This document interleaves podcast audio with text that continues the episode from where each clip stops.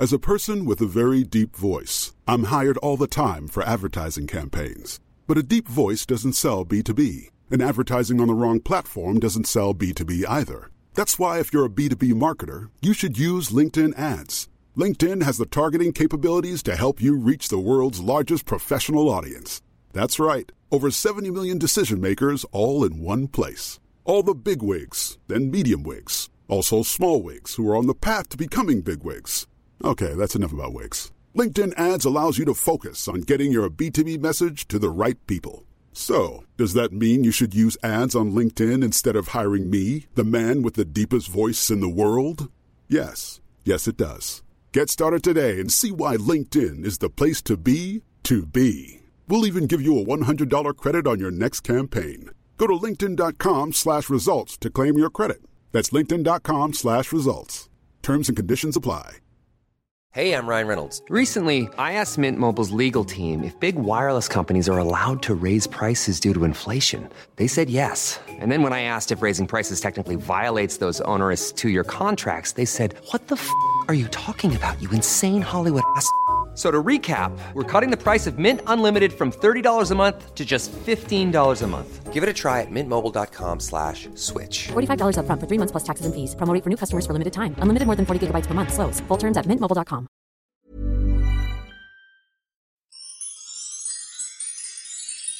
Vi är så glada och stolta över att det här avsnittet av Tvillingpodden är sponsrat av personligalmanacka.se.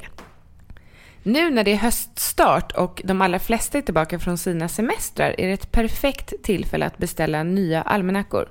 Vi har själva beställt både väggalmanackor och varsin kalender till kontoret. Det vi gillar med personligalmanacka.se är att du på ett väldigt enkelt sätt kan designa din egen kalender där du väljer både färg och form. Dessutom kan du lägga in personliga bilder och viktiga datum. Sen är det kanon att du själv kan välja vilket datum kalendern börjar att gälla. Just nu får du 10% rabatt på din beställning på personligalmanacka.se om du uppger koden LAGERGREN. L-ager-gren. Skriv koden med stora bokstäver.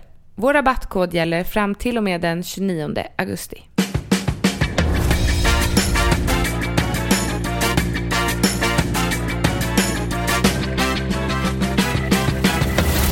Tvillingpodden! Hallå! Hejsan! Och varmt välkomna till ett nytt avsnitt av Tvillingpodden! Med oss idag har vi en gäst och det är ingen mindre än Isabella Löwengrip! Yay! Isabella Löwengrip, 25, är mamma till Gillis 2,5 och Sally 1. Hon är entreprenör och driver bland annat företagen Löwengrip Karen Collar, Flattered och bloggen blondinbella.se. Isabella är grym på historia och gamla kungar och älskar verkligen att nörda ner sig och är enligt vännen Kila en riktig faktatönt. Hennes stora kärlek som liten var tecknade Robin Hood. Hon äl- här? Hon älskar inte geléråttor eller överdrivet långa kramar. Välkommen hit Blondinbella! Men alltså vad, hur har ni luskat det här? Så ni är journalister? Mm, vi har grävt och grävt riktigt djupt för att hitta det här om Robin Hood. Vi har smsat dina vänner. Kollat vad som är okej att skriva och inte. Tycker du att presentationen stämmer in? Ja, alltså jag har ju tappat lite grann på det här med kungarna. Mm, Sånt där glömmer man ju bort. Men jag tycker ju om att nörda in mig i konstiga saker. Eh, Jag har nyss beställt en bok som handlar om VVS-system. Alltså, alltså toalett. Ja, hur, hur, det är faktiskt intressant. Hur vatten och rör funkar. För att man, man tar ju bara det för givet att man ska liksom få, få vatten i glaset och toaletten och att allting ska funka. Så att eh, ja, jag hör att jag låter helt sjuk i huvudet just nu. Men blir du liksom expert på det då? Nej men alltså man klarar ju typ så TP-frågor men, och, men inte mer än så. Så, att, så man kan ju liksom pytte pytte lite om allt. Men, men det handlar inte egentligen om, om att bli bra på, på spel. Bara lite. Eh, nej men det handlar ju om att jag tycker det är intressant att veta sånt som man, som man går och tänker på. Så här, men hur funkar egentligen det här med eh, ja, men allt ifrån så här, eh, väder till vägar till tunnelbanesystem. Eh, jag tycker sånt är jätteintressant. Men då köper du alltså böcker, du googlar inte? Eh, jo, alltså man kommer långt på amerikanska Wikipedia. Eh, absolut. Och sen är jag också med i en grupp på, på Facebook där man kan ställa alla nördiga frågor. Är det sant? Vad heter Ja. den? Eh, vetenskap och folkbildning. Jaha, vi kanske borde gå med Ja, i det. vi är- Vi skulle inte så vetenskapligt lagda eller eh, kunniga kan man säga. Så där kan man liksom diskutera allt möjligt hur saker och ting funkar. Så, eh, mm. Vi ska ju prata lite om eh, dina graviditeter och förlossningar. Ja! Kan inte du berätta hur det var när du plussade första gången? Nej, men först och främst så hade jag ju kissat på, på massa stickor innan, för jag och Odd vi ville ju ha barn. Och jag slängde, graviditet, nej, jag slängde preventivmedlen i papperskorgen i september 2012. Och sen så var det ju liksom att mensen kom där varje, under hela hösten och jag kommer ihåg att det var jättejobbigt. Och nu i efterhand så är ju liksom ett halvår är ju ingenting när man försöker få barn. Det räknas ju som kort, men, men då var det tufft. Eh, Men i alla fall, i februari så, 2013 så, så kissade jag på stickan. Och då kommer jag ihåg att jag eh, var naken för jag hade duschat och så lät jag stickan liksom ligga under tiden som jag bara snabbduschade. Och så kom jag ut eh, ur duschen då med den här och Odd satt och spelade tv-spel. Ehm, så bara, titta typ. Eller jag kommer inte ihåg vad jag sa. Men jag kommer ihåg att vi satt helt tysta liksom en timme efteråt. Och du satt naken då? Ja! Jag helt såhär blöt så jag var liksom torkad i soffan. Och... Um, nej men det är så märkligt att man... För, att- för man kan ju fantisera hur reaktionen ska bli. Att man liksom hoppar och pussas och kysser varandra och så som en film. Vi satt verkligen helt knäpptysta. Och det var ingenting att man var osäker kring så här, ska vi behålla eller sånt. Utan det var bara som en sån här... Som att man sprungit i mål, som en sån här maraton. Men nu är vi framme och nu har vi grejat det här. Då visste man inte hur mycket mer det skulle vara framför. Ehm, och efter det så tittade vi på massa klipp på foster på YouTube. Foster.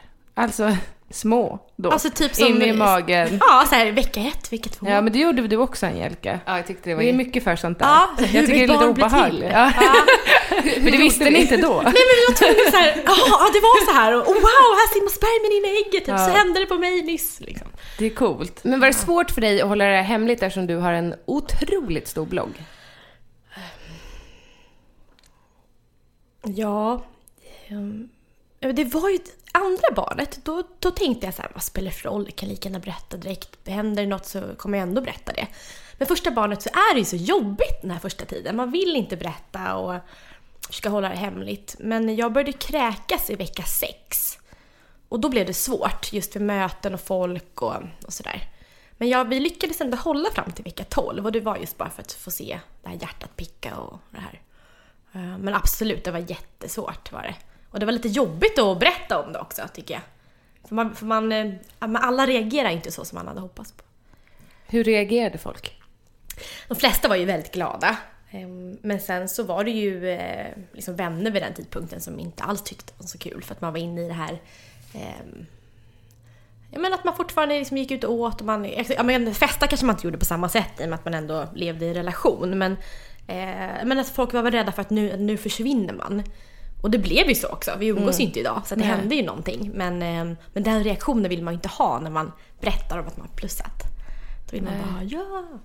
Men, men det blev inte lika mycket ja som man hade hoppats på. Man tror typ att folk bara ska ballonger, fyrverkerier och, och, och folk bara vad kul och sen ingenting. Men visste de vännerna om att ni försökte få barn? Eller kom det, som en överraskning? Nej, nej, jag var nog ganska hemlighetsfull. Man är ju hemlighetsfull när man håller på och försöker. Just för att man vet ju inte hur lång tid det tar. Så vill man inte berätta det. Nej. Så här, nu har det gått ett år. Och sen folk sitter och liksom tittar på hur magarna putar ut eller inte. Men hintade du lite i din blogg innan du gick ut med det? Alltså idag mår jag lite illa, jag är lite sugen på det här. Ja, alltså undermedvetet, eller tror- gjorde du det medvetet för folk ska bli lite nyfikna? Nej, jag var nog ganska dålig på det, men Odd gjorde det. Han så här sprang, jag visade upp typ en stor påse med clementiner i bloggen. Och bara, Oj, vad Bella är sugen på sånt. Och, Men var det folk som gissade då? ja, absolut. Folk började spekulera ganska tidigt väl? Jag älskar ju Ja. ditt kommentarsfält. Ja, det är egen värld. Jag älskar din blogg också såklart, men kommentarsfältet väl? Det är något annat. Ja, verkligen. Ja, Men det var, ja, det var en rolig period, men, svår. det är svårt att hålla det. För Man vill ju också berätta det såklart. Hur skulle du säga att din graviditet var med Gillis? Eh, tuff första tiden. Just för att jag eh, kräktes konstant fram till vecka 20, 22 någonting. Eh, Och Odd och jag, vi hade bokat in så här en romantisk resa i Florens och jag bara kräktes ner allt och vi kunde inte äta den här goda maten som man hade sett fram emot och sådär. Eh, Så det var jobbigt, men sen fick jag ju tips om Lergigan Komp och så började jag knapra dem och då kunde jag jobba. Så att, men det gick ändå 20 veckor där av illamående. Det var, Det är länge. det är länge! Och alltså, jag tror jag kräktes där alltså, typ 8-16 gånger per dag. Bara överallt. Och usch, usch! Alltså man, nej, man, man vill inte det till sin värsta fiende med hur man kräks. Det är fruktansvärt. Och just att känna den illamåendet, det är en sån hemsk känsla. Så, men annars sen gick det faktiskt väldigt lätt. Och, jag, och graviditeten med Sally var också jättelätt. Och där var jag inställd på att bli illamående eh, och ha det lika tufft. Men där började jag äta Lergigan på en gång. Så att jag hann liksom inte uppleva det på samma sätt. Kräktes du offentligt någon gång? Ja. Ja. Hemskt? gjort det? På filmen kanske? Nej men alltså det, jag hade ju inget val. Det var bara, jag försökte pricka en papperskorg men de är så små de där hålen. Men gjorde du det rakt ut då överallt? Ja men jag behövde inte spy, jag kunde bara stå och bara öppna munnen så kom det. Och just att försöka pricka papperskorgarna som är så två små hål, det var svårt. Så att oftast kom det överallt. Eh, hur startade förlossningen? Rakt på bara. Första förlossningen. Ja. ehm, det hade gått fem dagar över tiden. Och ehm, jag var skitsur och tyckte jag var jobbig. Och vi var på lägenhetsvisning. Och det började göra ont i magen. Men det, man vet ju inte i första gången hur det här ska kännas. Eh, och så gick vi hem och kollade på Paradise Hotel. Och, och där vid tio, precis när Paradise startade, då kom jag ihåg att det började göra ondare och ondare. Och sen minns jag inte så mycket. Men det var ju, då kom de här sammandragningarna och, och då kände vi att nu kanske det är dags för nu har det ändå gått fem dagar över tiden. Och jag hade åkt in på falskt alarm en vecka innan för att jag trodde att det gjorde ont. Ehm. Så jag ville liksom inte åka in på falskt igen. Det är ju jobbigt, det är ju pinsamt. Det ska inte vara pinsamt men man tycker att det är pinsamt. Ehm, så det, men då när det började göra ondare och ondare i alla fall, då märkte jag att då flyttades, istället för att det liksom gjorde ont där man har mensvärk så gjorde det ont nere liksom i svanken istället. Och då tänkte jag, men nu gör det ju liksom ont på ett annat sätt. Och sen så satte igång Odd, eller Odd satte igång filmen med Steve Jobs och sen rostade han massa mackor till mig för att jag skulle få i mig mat. Och sen kämpade jag på knä i sängen fram till halv tre. Och då åkte vi in. Vart åkte du då? Till BB Stockholm. Där i Danderyd. På Danderyd. Samma som du Jessica. Ja, kanske samma rum. Wow! Du och Odd förberedde ner er som ett team. Men jag läste, jag tycker ju om att förbereda mig. Vissa är ju sådär, man vill inte läsa någon bok alls och bara tuta och köra. Men jag är tvärtom. Så jag läste alla böcker jag kunde, och, men det som gav mig mest var absolut tiden med Karina. Eh, För hon kom hem till oss och sen började vi an, liksom andas och lära mig att, att tänka tung och neråt. Och, så det var jättehäftigt. Det enda hon, jag blev skitförbannad var när hon stoppade in en nål i mitt huvud. Då bara nej! För jag var typ nära på att avbryta allting och bara aldrig mer prata med dig mer. men, men sen Odd lugnade ner mig och sen gick vi vidare. Men du gick med på det? Eller gjorde hon det bara hux flux? nej, men hon skulle, jag tror vi pratade om akupunktur Ja. eller vad, för hon är ju liksom för det. Ja. Jag tycker inte om nålar men så ville hon ändå bevisa hur bra det var. Och så tryckte hon på någon nerv här i huvudet men det funkar inte alls. Jag blev bara arg. Hon gjorde det på Stefan också. Han ah! skrek. Ibbe, Ibbe vägrade ju. Alltså Ja, men- vägrade. Bra, Alla andra trodde att Ibbe satt där bara nej. Nej jag vill faktiskt det. Jag bara du, Ibbe du måste inte. Han bara nej. Nej jag vill inte ha en nål i huvudet. Jag förstår inte meningen med det. Jag vill inte. Jag håller med Ebbe, eller. Ibbe, det var helt, helt värdelöst tycker jag. men, ja, men så åkte vi in och sen eh, för mig, ja, men det gick ganska fort. Han kom ut där vid sju på morgonen. Vi ska gå tillbaka lite till det här med tankens kraft. Tror du att det går att tänka bort smärta? Om det är någonting man lär sig under förlossningen så är det just mycket hur andningen påverkar och, och just att vara avslappnad gör ju att man inte känner lika mycket smärta som att man är stressad. Så att få bort smärtan helt tror jag inte. Då behöver man lite nålar i ryggen och lustgas. Men eh, det blir ju skillnad, absolut, när man är avslappnad. Eh, Men det är verkligen lättare liksom, att säga än att göra det i verkligheten. Men, men jag märkte verkligen det att de gångerna jag var som lugnast och framförallt med barn nummer två under förlossningen, då, då kändes det inte lika mycket. Så det är ändå häftigt att få känna att det faktiskt funkar det här med andningen. Det är inte bara någonting folk snackar om. Hade du något mantra under förlossningen? Mm, ja men det var just att andningen är min livboj.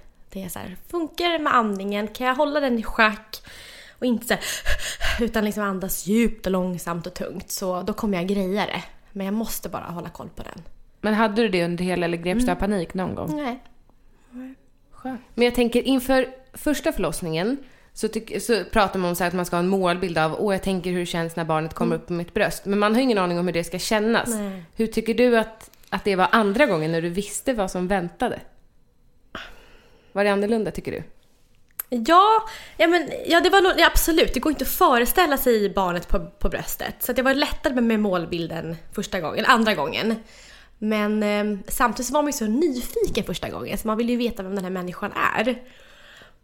Men när jag fick upp Gillis ansikte på bröstet, alltså det, det, det är den häftigaste känslan jag varit med om.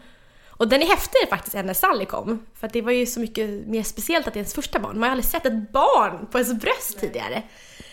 Så av allt jag har varit med om i livet, att liksom få upp hans ansikte och se hans ögon och hur han ser ut och... ehm, ja, det är det coolaste jag varit med om. Jag tror inte att jag kommer uppleva det igen. Möttes era blickar när han kom upp på bröstet? Hur var det? Ehm, nej men det är bara... Liksom en, det är som en annan nivå av liv. Liksom, jag, jag tror inte på Gud, men, men jag, kan kanske tänka mig lite grann att när man eh, får, får något, alltså kontakt med något, eh, något utöver det vanliga, lite den känslan. Att det här, var, "Åh, vad- det här, är, inte, det här är inte mitt vanliga liv. Den här, den här känslan går liksom inte att beskriva. Det var något, något mer. Eh, det är jätte, jätte, jättehäftigt. Nu blir jag glad att tänka på det igen. Såg han ut som du hade tänkt dig? Ja men det gjorde han nog. Han var lite sådär... Han är, han är väldigt lik mig och Odd. Så att han, och vi, jag, och Odd, jag och Odd är ganska lika varandra. Så, så det, ja. Som syskon! Som syskon, ja. Syskonlika. Det enda jag liksom ångrar var att, att, ehm, för att han, jag låg på sidan när han skulle ut. Och jag kommer ihåg att jag liksom tittade bort. Jag typ tittade ut mot så gardinen eller något sånt där. När liksom jag tryckte ut det sista. Så jag, eh, med Sally så fick jag ju se själva ploppet. Men inte med Gillis. Så det är så här, ångrar jag lite grann. Att jag inte såg bara när de kom ut. Men hur var själva ploppet med Sally? Ja, Det var ett plopp. Alltså helt krä. Det var ett plopp. Men du stod? Ja, jag stod det, finns, på- det finns ju bild på det som du har lagt ut. Ja, ni, jag tror att ni kan få se filmen sen efteråt. Eh, så att, ja, men jag, jag står på, eh, på knäna och sen så tar jag tag i hennes huvud. Fast, fast jag behöver liksom inte dra för att den av tyngdkraften så bara trillar ut ändå. Men det blir så ett ljud. Ehm, och sen tappar jag henne. Men nere i sängen. ja. Inte på golvet. Men det var typ så två decimeter som hon föll. Ja. Får ju tala med barnet. Ja. Fångade du upp henne då? Nej, jag tappade henne! Ja, men sen så här. Puff, Nej, hon låg ju där på såg, de, såg personalen att du tappade? Ja. Sa de något? Ja, för hon kom ju ut och sen, man, jag såg inte ansiktet för huvudet var ju, man, man ser ju typ nacken när hon kommer ut. Ja, just det. Eh, och så tappade jag henne så hon liksom landade på näsan. och sen fick jag liksom ta upp henne försiktigt men då var jag så rädd för att det skulle dra med navelsträngen. Det är så lite läskigt det där, det är som att dra ut en tampongsnöre typ. Ja, det är gigantiskt. obehagligt. Sådant. Jag vet inte vad Bella har för tampongsnöre. Jättetampong! Specialbeställt. Men just det, att tappa, ja men det var ju inte så långt. Men eh, det, var, det var mycket häftigare att få, um, att få liksom vara med och vara aktiv. Jag tyckte också att smärtan var mindre när man var aktiv och igång än att man väntar på att någon annan ska liksom eh, ta tag i en. Hur var Odd under förlossningarna? Nej men han var bra. Han är ju, alltså, han är ju han är gammal, så här, han är gammal simmare eh, på elitnivå och sen har han, efter det så har han simtränat. Så han är ganska duktig på det här, kom igen då, nu kör vi! Och så han, är, han är en duktig coach och så. Så att han gick in i den här coachrollen, bara en gång till och sen hjälpte mig att räkna för att jag, mitt vad säger man, eh, problem var att jag krystade för kort. Jag skulle hålla ut i krysten, eh, under krystandet längre. Så han hjälpte mig att räkna, så jag skulle försöka liksom krysta i 7-8 sekunder i alla fall. Så då var vi ett bra team. Så jag stod där på alla fyra och höll i sängkanten och bara "Det är En, två, tre och så bara nu släpper jag! Nej, nej, nej, mer, mer, mer! Liksom så. så det var häftigt. Var det någon gång du blev arg på honom under förlossningen? Ja, när han skulle testa lustgasen. eh, för att den var ju min. Man tar, liksom, man tar inte ifrån lustgasen någon. Eh, och sen så låg han där och andades precis när verk kom så att jag missade den. För man måste ju vara lite snabb med lustgasen innan. Och då var jag skitförbannad. Alltså skitförbannad. Och när han sega. För när jag skulle föda Gillis så um, ville jag ju byta barnmorska. Jag var inte nöjd med kvinnan som jag fick. För hon var så hård. Hon var typ två meter lång, så riktigt så här amazonkvinna och var så hård mot mig. Och jag måste ha någon som, eh, som liksom vill ge guldstjärnor. Bara, Bra jobbat! Och, um, så då sa jag åt Åh, nu får du gå och byta. Eh, och då mm, blev han lite så här obekväm. Ja. Och då kände jag, vad fan var jävla man gå ut och byt! liksom så. Ja men hur Stå säger där! man det? Ursäkta? För det där säger de ju till om. Ja, det är någon kortare. Och hon ska ha guldstjärnor också. Men, och det andra är, det här är inte sagt, men andra tjejen som kommer in, hon har så här världens lösfransar. Alltså hon har liksom, därför stör jag mig så fan på det. För jag tycker så här, ska du förlösa mitt barn med de jävla fransarna. Eh, Så här, igen då? Nej, jag var nära på att byta för att jag störde mig på det. Men det vet jag, så att man kan ju störa sig på konstiga saker när man ligger där. Eh, Så jag kommer ihåg att när jag skulle så här, krysta och greja, att jag bara tittade på hennes lilla fransar hela tiden. Men eh, ja, hon var jättebra. Jo, smärtlindring. Vad eh, använder du? Nej men jag har alltid haft inställning till så mycket som det bara går. Jag tycker inte alls att jag behöver liksom föda utan, utan så. Så att jag bad om epiduralen så tidigt som det gick för att jag är lite spruträdd. Och det enda jag var rädd för var just att hur det skulle kännas med den här nålen. Så det var läskigt. Och att behöva eh, ja, men böja sig som en ostkrok och och så skulle det komma en verk i det, så det var jag stressad över. Så det bad jag få tidigt. Och, um, och sen körde jag massa lustgas. Men med Gillis så, så var jag liksom för mycket lustgas. Jag ljög och sa att jag inte kände någonting, att de fick höja upp till 100%. Så jag var lite liksom för borta kan jag tycka under graviditeten. Eh, eller förlåt, under förlossningen. Men med Sally så, um, så pausade jag lite mindre lustgas i slutet. Och visst, det gjorde ju ondare, men nu i efterhand så minns jag mycket mer av det. Så det var en bra grej. Hur skulle du beskriva en verk? Alltså det är ju sjukt hur man snabbt man glömmer bort. Alltså nu är det ett år sedan Sally kom, men det känns långt bort. Gud vad konstigt, det här måste ju vara en sån här försvarsmekanism. Det, jag tror att det är biologiskt, för att du ska vilja föda fler barn. För nu är jag ju... Men det knäppa är att jag, är lite som dig Angelica, jag tycker inte att det var så farligt att föda barn. För mig var det, ja men direkt efter bara okej nu gör jag det igen. Eh, så, så jag tror att, självklart har jag, har jag säkert haft lätta förlossningar. Men sen just och sen så funkade bedövningen väldigt bra på mig också så jag tycker inte att det gjorde så himla ont. Men ehm, ja, hur känns den? Hur känns den? Skitont typ i svanken. Det är väl det jag minns. Och, ehm, och när huvudet ska ut, det gör ju lite ont också. Det här hur det tänds och att det svider lite grann. Fast det är något, någon, något i mig, jag är säkert knäpp, men så tycker jag att det är lite skönt. Jag känner såhär, så ja! Liksom, det finns något, här, det är något lite så här skönt i det. Typ som man är jättebajsnödig, typ så, fast skönare. Skönt ont. ja. Pain is pleasure finns det något som heter också. Nej men alltså jag, jag fattar, jag vill, inte, jag vill inte sitta där och provocera och säga att det inte gjorde ont att föda, för det är klart att det är ju det. Ehm, och jag hade säkert det lätt, men, men jag, det var inte så hemskt som jag trodde. Så, liksom. Men jag tycker att det är så jobbigt att man ska, att man ska behöva så här, typ ursäkta att Ja. man tycker att det är lite skönt att, att föda barn. För att det, alla är ju olika, men, Mm. men folk blir ju provocerade av att... Jag blir ju det av dig Ja. Angelica. När Folk- du, folket här folk till är vänster. jag. Ja. När du bara, det är fantastiskt. Jag bara, men det kan, alltså, det kan inte ha varit det. Ja, men det var det. Jag bara, men du, du hade ju ont. Ja, men det, inte så. Det var fantastiskt. Jag bara, mm. Nej, jag, har haft, alltså jag har haft ondare i mitt liv. Det var inte alls det där topp i ondaste. Du har haft ondare än... Ja, Ja. förloss, föda. Ja. Men det är ju verkligen, så man kan ju inte jämföra, det går ju inte Nej, det. och alla människor är ju olika. Ja, och så tror jag också att den här epiduralen slår olika på folk. Och på mig så bara tog den bort allt. Alltså jag kände ju ingenting eh, först jag skulle krysta. Och då brändes det till en kvart. Så att okej, nu kommer folk vilja skjuta mig. Men det var inte så farligt. Folket sitter här och ser arg ut, Jessica. Men, men för dig var det ju också, Jessica, du hade ju bland annat har läst Bellas förlossningsberättelser och sen har jag ju pratat otroligt mycket om hur fantastiskt det är. Så jag tror att du kanske hade målat upp en bild av att det kanske skulle vara enklare, förstår du? Och så blev du kanske Ja. lite besviken över att det gjorde ju faktiskt ont. Ja. Eller? Och jag gjorde tvärtom. Jag läste att, att det känns som att liksom såg av en arm. Det var det jag läste när jag skulle föda. Så att jag hade ju på något okej så här, ett dygn av helvete, jag kommer fixa det här. Och sen så var det inte ett helvete. Så att det, jag tror att det handlar mycket om vilka förväntningar man har också. Men hur lång tid tog första förlossningen för dig? Jag vet inte hur man räknar men, men som sagt lite verkar hemma vid tio på, på kvällen. Åkte in vid halv tre och var, var uppe fem centimeter. Och sen var han ute då vid sju på morgonen. Så ja, några timmar. Bloggade du från förlossningen? Nej, jag tror inte det. Inget att ni åkte in? Nej, det gick så liksom, nej, det gick så fort. Och sen, sen gjorde det ju såklart ont när man väl åkte in. Eh, men, men alltså hade jag, hade jag inte tagit rygg, ryggbedövning då hade jag inte sagt att förlossningen inte gjorde ont. För att jag, jag kommer ihåg hur det var i bilen till. Det gick, det gick fruktansvärt. Ja, kan du inte beskriva bilresan? Alltså det är ju någonting väldigt romantiskt med den här bilresan.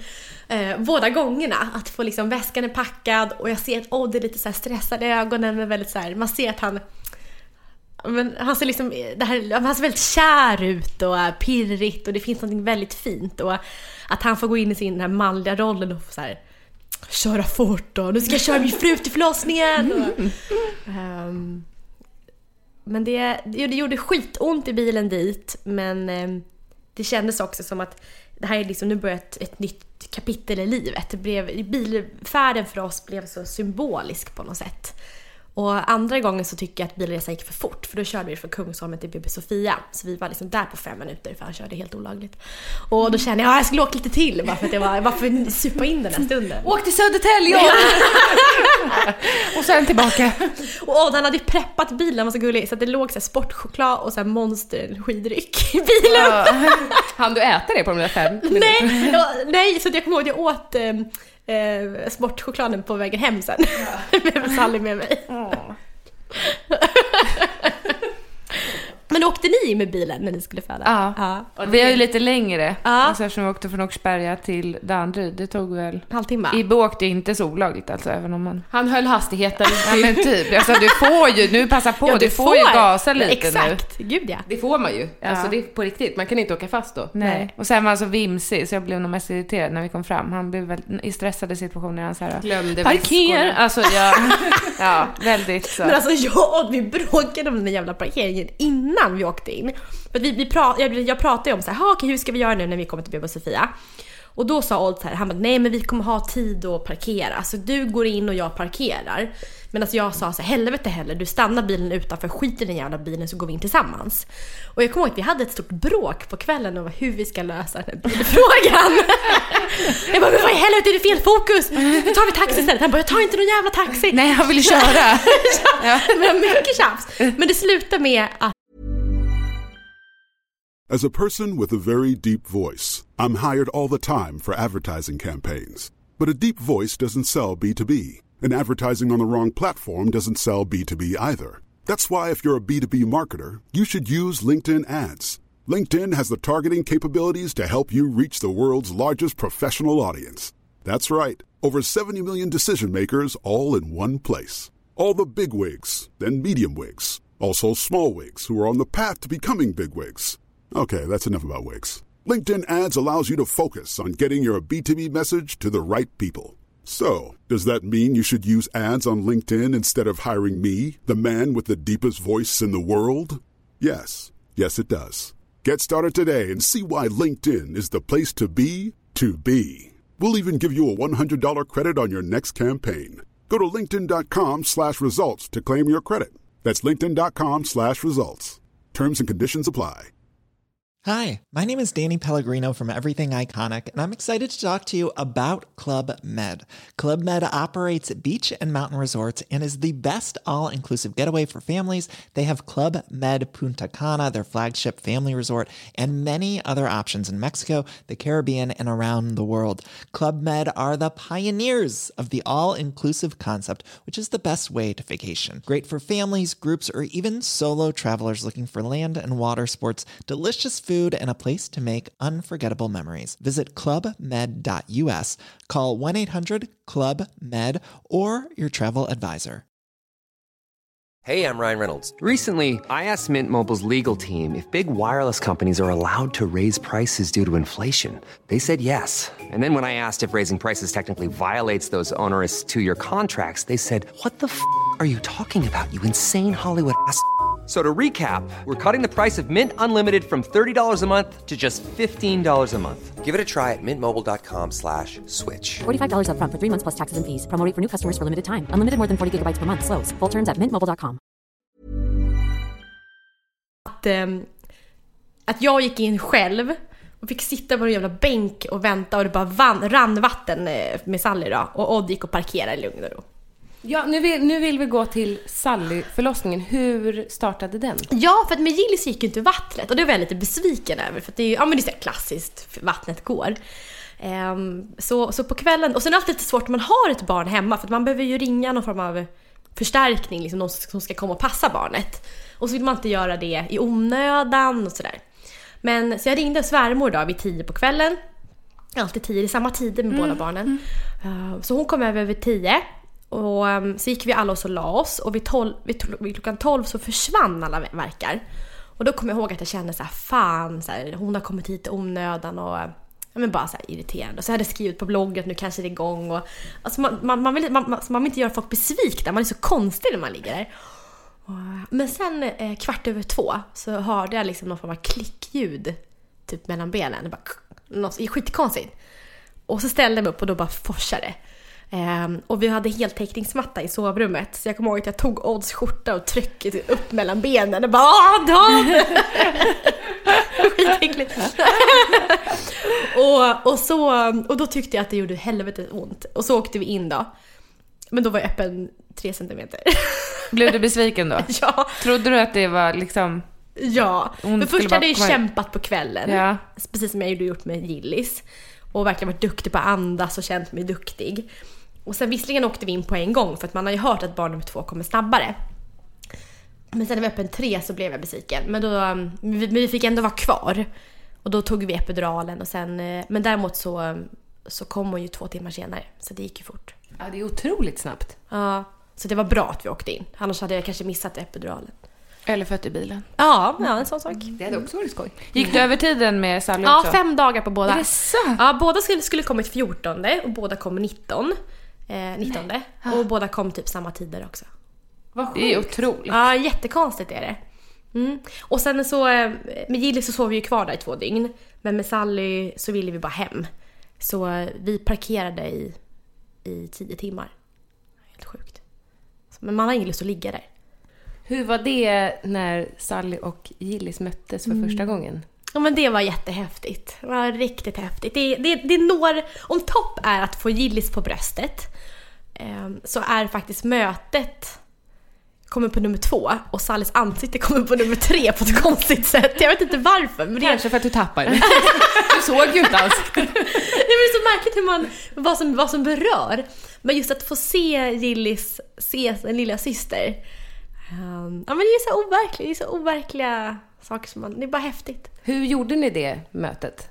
Ehm, klockan var mm, typ två på eftermiddagen eh, och farmor då var hemma med Gillis och vi kommer in med Sally i en sån här, eh, vad heter det, bil, det? Barn, babyskydd. Babyskydd, mm. Ja, och hon sov och han, han sprang runt och ja, jag filmade och han var jätteglad.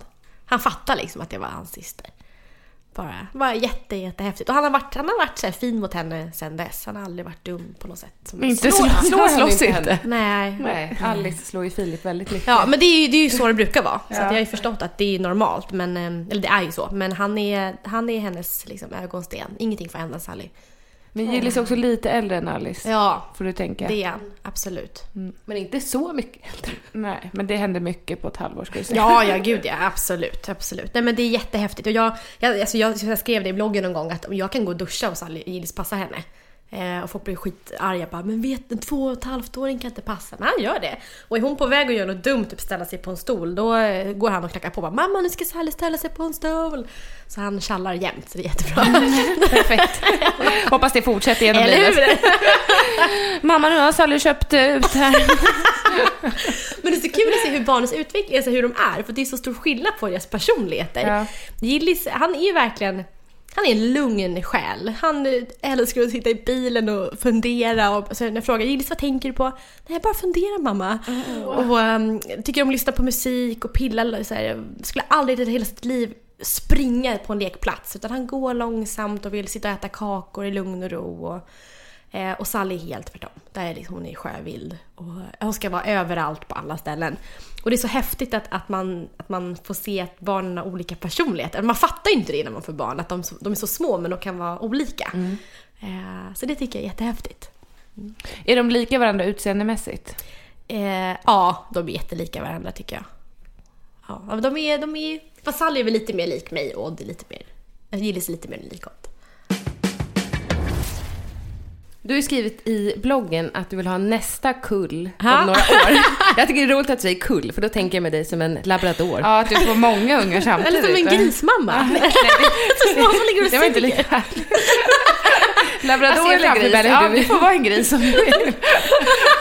En riktig sugga då som ligger med Ligger spenarna i utslagen. Kom och sug! Det var din jämförelse. Men, men eh, ha, du, har du någon plan på om hur många år ungefär? Alltså många år, jag tänker mig kanske till och med tio år. Till nästa. Mm. Så um, typ tidigast när Gillis börjar ettan, eller sex års. Och sen uppåt. Så kanske typ när jag är mellan 30-35 någon gång. Det känns bra. Och hur många vill du ha i den kullen? Ja men, alltså jag, ja men två känns väl jättebra. Um, Och då vill du ha dem tätt också? Ja, det är precis. roligt tycker jag. Ja, nej men jag vet, det känns bra för de har varandra. Och, um, för Odd är ju en sladdis, han är tio år yngre än sina brorsor som är täta. Eh, Och han tycker att det var lite ensamt när han växte upp. Så han vill inte ha det så. Om vi ska ha en till. Så han sagt, blir det en till så blir det två. Ja, då blir det tvillingar då. om Ja, det inte blir det tätt. vore ju jättehäftigt. Vill du ha tvillingar? Ja, nej, men det vore ju jätte, jätte, jättecoolt. Det är något speciellt med dem. Tvillingar just. Nej men det är jätte, jättehäftigt. Ehm, Men, men hur, vet ni hur stor chans det är att någon av er skulle få tvillingar? Noll tror jag. Det är inte Jaha, det- det ärftligt har- om det är enäggs. Det är bara om det är tvåäggs, har vi hört. Alltså är ni tvåäggs? Nej, vi är enäggs. Och, då där är det inte ärftligt, utan det är, man måste vara tvåäggs för att det ska vara Och om det är två ägg så tror jag att det är våra barn som skulle ha större chans. Ja. Eller risk, beroende på hur man ser det. Odds, äh, Odds mormor är ju tvilling. Mm. Så det borde ju hoppa då två steg. Då är det ju ni som får Ja! Grattis! Tack så mycket! Går ut med det här i Tvillingpodden, så jag har tvillingar! Om tio år. Men däremot så hade jag nog inte velat ha tvillingar som första barn. Alltså vilken chock att få det. Man har aldrig haft barn tidigare så ska man hantera två. Och speciellt eh, ja, med amning och allting och, och sömn.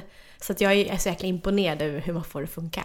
Jag förstår ju att vår mamma inte skaffade fler barn.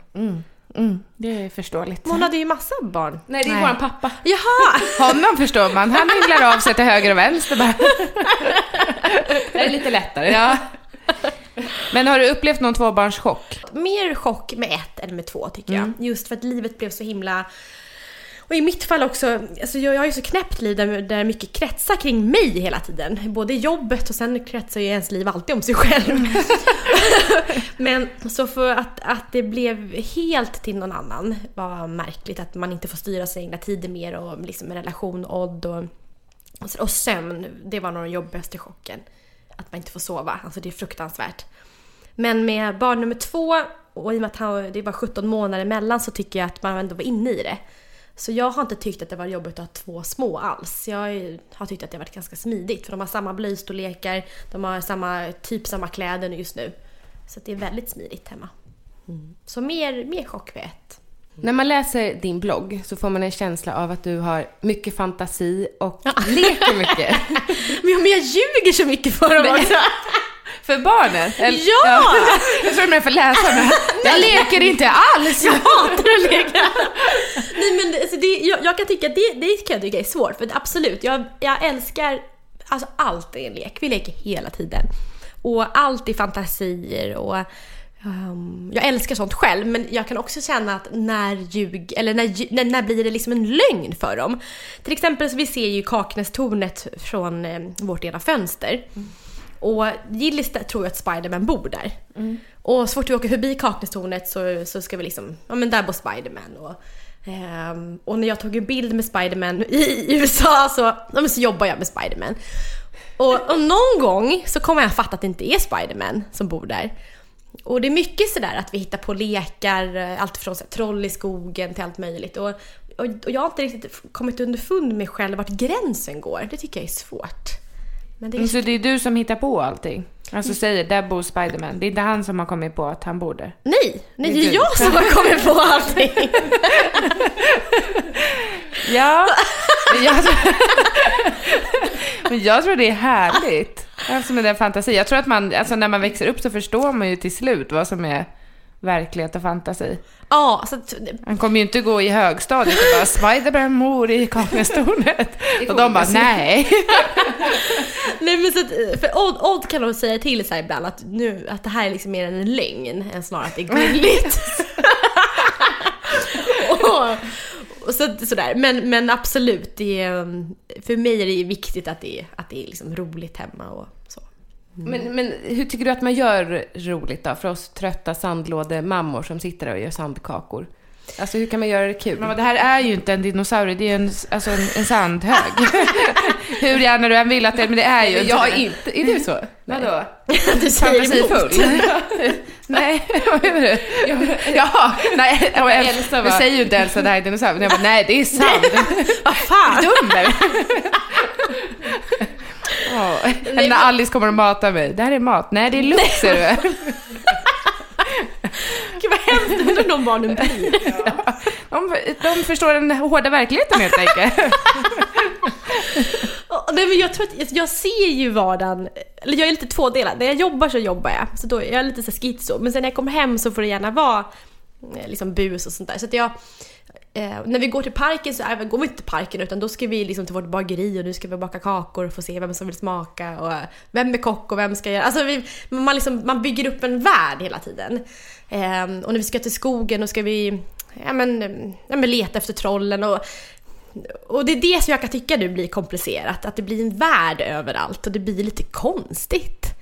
Ehm, så. Men jag har inte landat i, så jag, jag tycker att det är roligt. Men, men jag tror att ti- tipset är väl att aldrig se det som att jaha, nu sitter vi och leker med lego. Utan nu bygger vi ett garage eller nu bygger vi huset till det här dockdjuret. Eller man kan alltid eh, se det på ett annat sätt än att det bara är några byggkloss.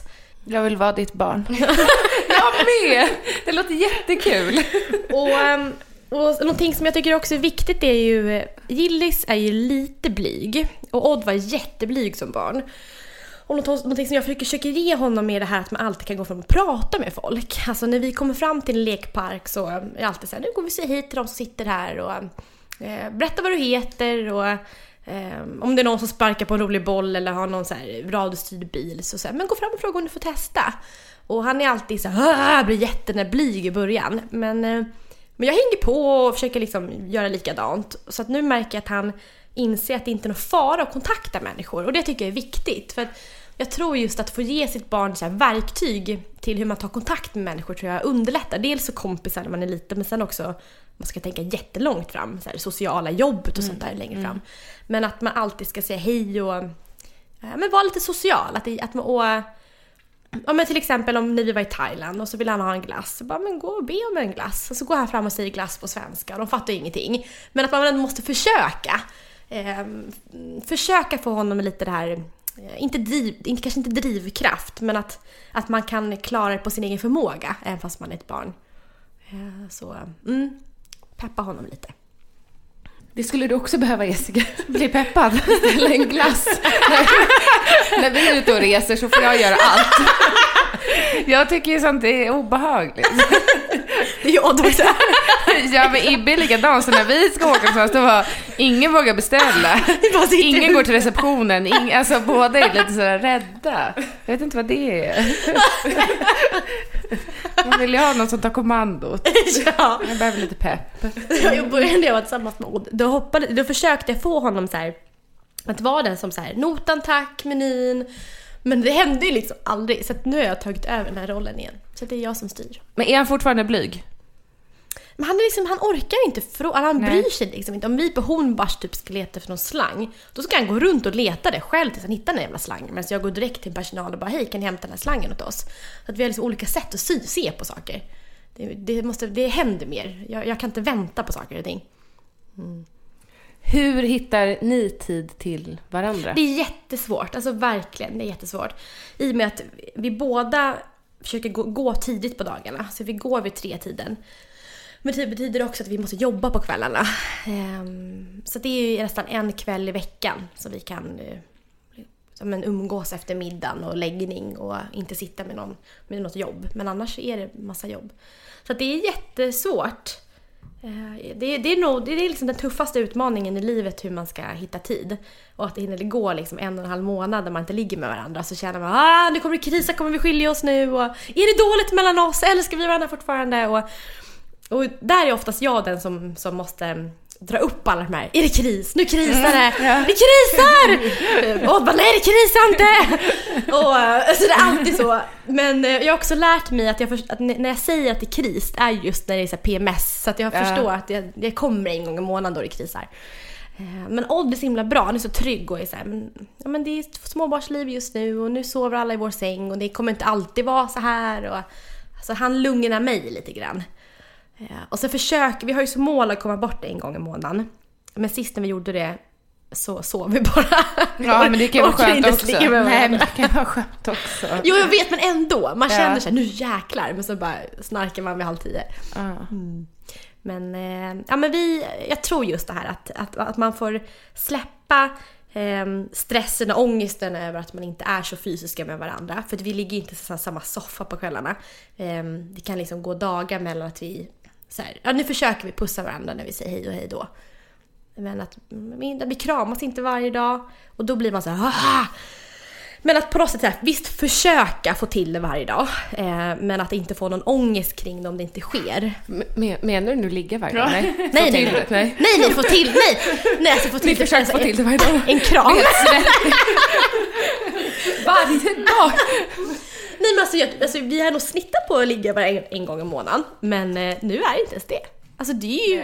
Och hade man sagt det till någon som inte har barn hade man bara Fan vad dåligt ni har. Eller någon med ett barn tycker typ att det är dåligt också. Men man, alltså jag, även fast man hinner, man orkar inte. Och Eller sen är- vill inte. Nej. Så kan det också vara. Man kanske inte är så sugen. Nej, och med Gillis, då kommer jag ihåg att då var det mycket så här med snabbisar och passa på. Eh, men jag vill inte ens det nu. Alltså jag, det, eller snarare, jag, jag tycker inte det är värt det att ha en snabbis och köra så här fort in och fort och sen är det klart bara för att. Utan då är det bättre att ja, vi har det lite mer sällan men då får det vara lustfyllt och mm, inte... Jag kommer ihåg en gång så fick jag ett sms av Odd. Ehm, vi ses i garderoben om fem, värm upp själv. Men blir du sugen då? Nej! Men, men alltså, efter första barnet då kommer man att tänka så här, ah, ja det är värt det, få en snabbis liksom för relationens skull. Men efter barn nummer två så är det inte värt det med snabbis, för man, man går ut med skavsår efteråt. Värm upp själv. Okej, Så då känner jag så här, nej, en gång i månaden just nu, typ mysigt och lugn och ro, det blir jättebra. Och sen så, men han och jag däremot, vi ska bli bättre på att få till de här kramarna och bara puss och ja, men de här små sakerna. Men någonting som jag tycker vi är duktiga på, det är just det här eh, men göra kaffe till varandra och mässa jag älskar dig och eh, de här eh, Ja, men Odd han kan ställa sig och baka någonting jag tycker om att äta. Och, så att, han är väldigt liksom, gullig så. Vi, vi är gulliga mot varandra. Vi, vi bråkar väldigt sådär sällan. Utan det är vardagstjafs men det är, vi är ändå duktiga på att vara snälla mot varandra. vad har ni för vardagstjafs? Ehm, att jag, någon av oss tycker att vi är sura. Som, jag tror jag skrev det för några dagar sedan. Så här, du är sur. Nej, jag är inte sur. Det är du som har varit sur hela dagen. Och då blir man sur. Ja, Ja, till slut. Och, och jag kan... När Odd blir stressad så blir han arg och sur. Och jag blir irriterad över det för jag tycker så här, kom inte, du får gärna vara stressad på ditt jobb men kom inte, dra inte hit det hem. För jag har ett jätteintensivt jobb och alltid haft det men jag skulle aldrig någonsin ta hem det. Utan jag släpper mitt jobb när jag kommer hem. Och då är jag mamma eller och jag är fru. Ehm, så att, så att det, jag blir irriterad på att han stressar och han blir irriterad på att jag eh, stökar och slarvar och glömmer grejer. Jag är ju Odd känner jag. Alltså, jag, jag, kan, och jag kan inte tåla stress och då säger Ibbe till mig. Du tål inte Ja, stress! nej, och när jag är stressad jag Ja. bara men håll käften! Ja, jag vet. Men man kan inte säga till någon som är stressad och irriterad, du klarar inte av att hantera stress. Man bara, Och så, jag säger alltid, jag säger alltid så här, Odd ska jag ringa en coach till dig? ja men det är, det är det värsta man kan säga. Och, jag Ja, det glad. nej men det är ju, det, du behöver gå och prata med någon, det brukar Ibbe också det är inte snällt. Alltså så säger man inte till någon. Ja. Nej, men, men, men alltså man blir så ledsen när man bråkar när man, är, när man har barn ihop och man känner, man känner hur skört det är. Att ska vi fixa att vara tillsammans förhoppningsvis hela livet så kan vi inte bråka så här. Men eh, ja, det är jäkligt tufft. Jag, jag känner så här, företagen har jag stenkoll på. Jag vet, vi har en tydlig plan hur vi ska liksom växa och sådär. Men i relationer har man ingen aning. Utan man, man tar liksom dag för dag. Och det är jätteläskigt tycker jag. Och inte veta. Och, sen, och Odd tycker att, jag tror att hans stora problem med mig är att han tycker att jag är kall. Oftast när vi, eh, Eh, men man kommer hem och så vill, vill man prata av sig. Och så gör han det. Och jag är väldigt lösningsfokuserad. Så då blir jag så här: okej okay, men då ringer de här personerna och mejlar och så är det klart. Och då blir han så här, sjunker han ihop och så säger han, men han bara, men kan du inte bara lyssna? Du måste inte komma med lösningar hela tiden. Um, och sen någon gång så försökte jag säga det snällaste jag kunde. och jag bara, Odd, nu tar du ett bad. och, och då började han skratta. För han kände, ja ja det är dig jag är gift med, med. Men jag har så svårt med det här. För mig att prata, för mig att prata av sig det är att gnälla. Och då blir jag så här, du får gärna gnälla men du ska fan ha en lösning på det sen om du ska gnälla. Eller så hittar vi på lösningen tillsammans.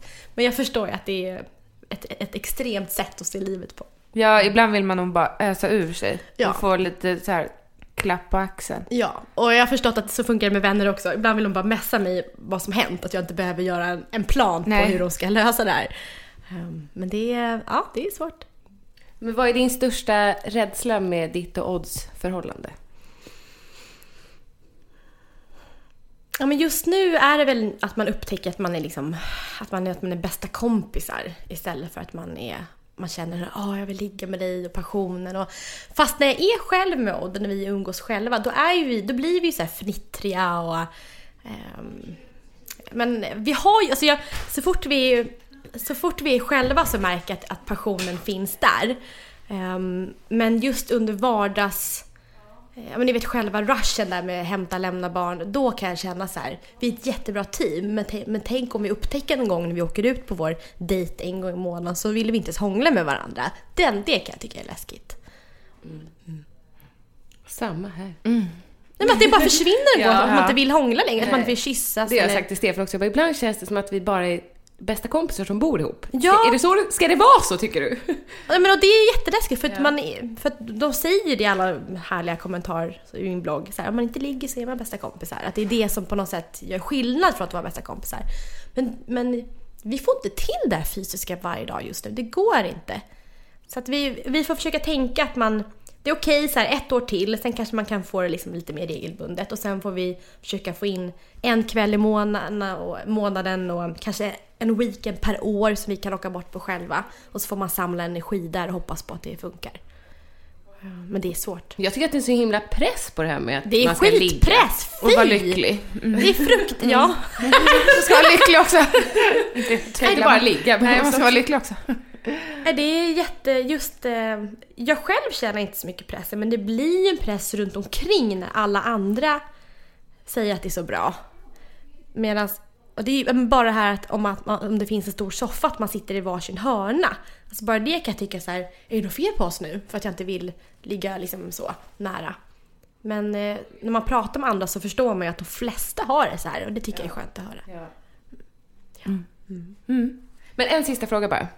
Jag har läst att du lägger undan din telefon när du kommer hem. Har du två telefoner? Har en privat och en jobb? Nej, Hon har- lägger undan en och håller kvar den andra. Nej men jag tänker om ni ligger i soffan sådär, håller du inte på med Instagram och så här? Nej, inte med Nej. barnen. Ibland om jag vill göra någon Snapchat nu i slutet så har jag börjat ta upp mobilen om jag är i, jag är i parken och vill filma någonting. Eh, Men oftast så, så lägger jag undan mobilen när vi, vi hämtar, dag- jag åker från jobbet tre och hämtar halv fyra. Så när vi kommer hem där någon gång vid fyra tiden så får, så får mobilen ligga fram till nattning. Eh, Jag jobbar faktiskt när jag nattar samtidigt så jag sitter och svarar på mail när Salle försöker sova. Men, men de här tre timmarna eh, så svarar jag inte. Och det är eh, jätte, jätteskönt. Så tror jag att vi Ja. också ska börja göra Jessica. Ja, Ja. jag tror Ibbe skulle uppskatta det enormt. Eh, Ibland har jag märkt, för oftast är ju Odd hemma då, så då, då, det finns liksom ingen annan som jag behöver prata med. Eh, ibland så har jag märkt att det är jobbgrejer så att de inte får svar på. Men, men de, de har liksom, mina kollegor har lärt sig att mellan, mellan fyra och, och sju så, så svarar jag inte. Och jag faktiskt, det händer ingenting på den tiden som är så viktig. Eh, Och det är klokt, jag tycker det är skönt att ha några timmar på dygnet där, där det är faktiskt där bara barnen. Eh, Och sen tycker jag att det är lite skönt också när barnen har somnat och man får lägga sig ner och bara kolla igenom hela flödet. Hur många likes har jag fått? Men, men det är väl liksom, det är mitt tips. För att jag, jag, jag, kämpar, jag kämpar med karriär, barn och mig själv och liksom alla bitar i livet. Och att försöka vara närvarande i alla bitar. Att inte tänka på något annat när man gör någonting. Ehm, kan man försöka öva med det så kommer man väldigt långt.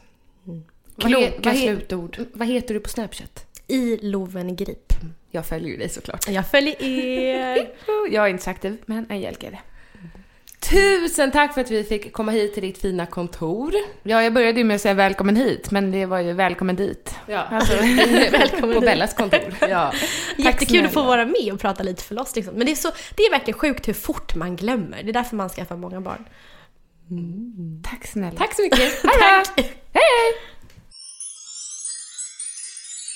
Det här avsnittet av Tvillingpodden är sponsrat av personligalmanacka.se och det är vi så glada och stolta över. Just nu får du 10% rabatt på din beställning på personligalmanacka.se om du uppger koden L-ager-gren, alltså lagergren. Skriv koden med stora bokstäver. Gå in på personligalmanacka.se och beställ din kalender eller väggalmanacka. Vår rabattkod gäller till och med den 29 augusti. Hi, I'm Dory Shafrir, And I'm Kate Spencer. and we are the hosts of Forever 35. And today we're talking about Club Med, the best all inclusive getaway for families. Today, Club Med has nearly 70 resorts worldwide, from beachside resorts in the Caribbean and Mexico to magical locations in the Maldives and Morocco to ski resorts in the mountains from Canada to the Alps. Between their all inclusive family programming, wellness offerings, land and water sports, and their French heritage inspired food and drink offerings, Club Med is the best way to elevate your family getaway, no matter which location you're at. To learn more, visit clubmed.us. Join us today during the Jeep Celebration event. Right now, get 20% below MSRP for an average of 15178 under MSRP on the purchase of a 2023 Jeep Grand Cherokee Overland 4xE or Summit 4xE. Not compatible with lease offers or with any other consumer incentive offers. 15,178 average based on 20% below average MSRP from all 2023 Grand Cherokee Overland 4xE and Summit 4xE models in dealer stock. Residency restrictions apply. Take retail delivery from dealer stock by 4 1. Jeep is a registered trademark.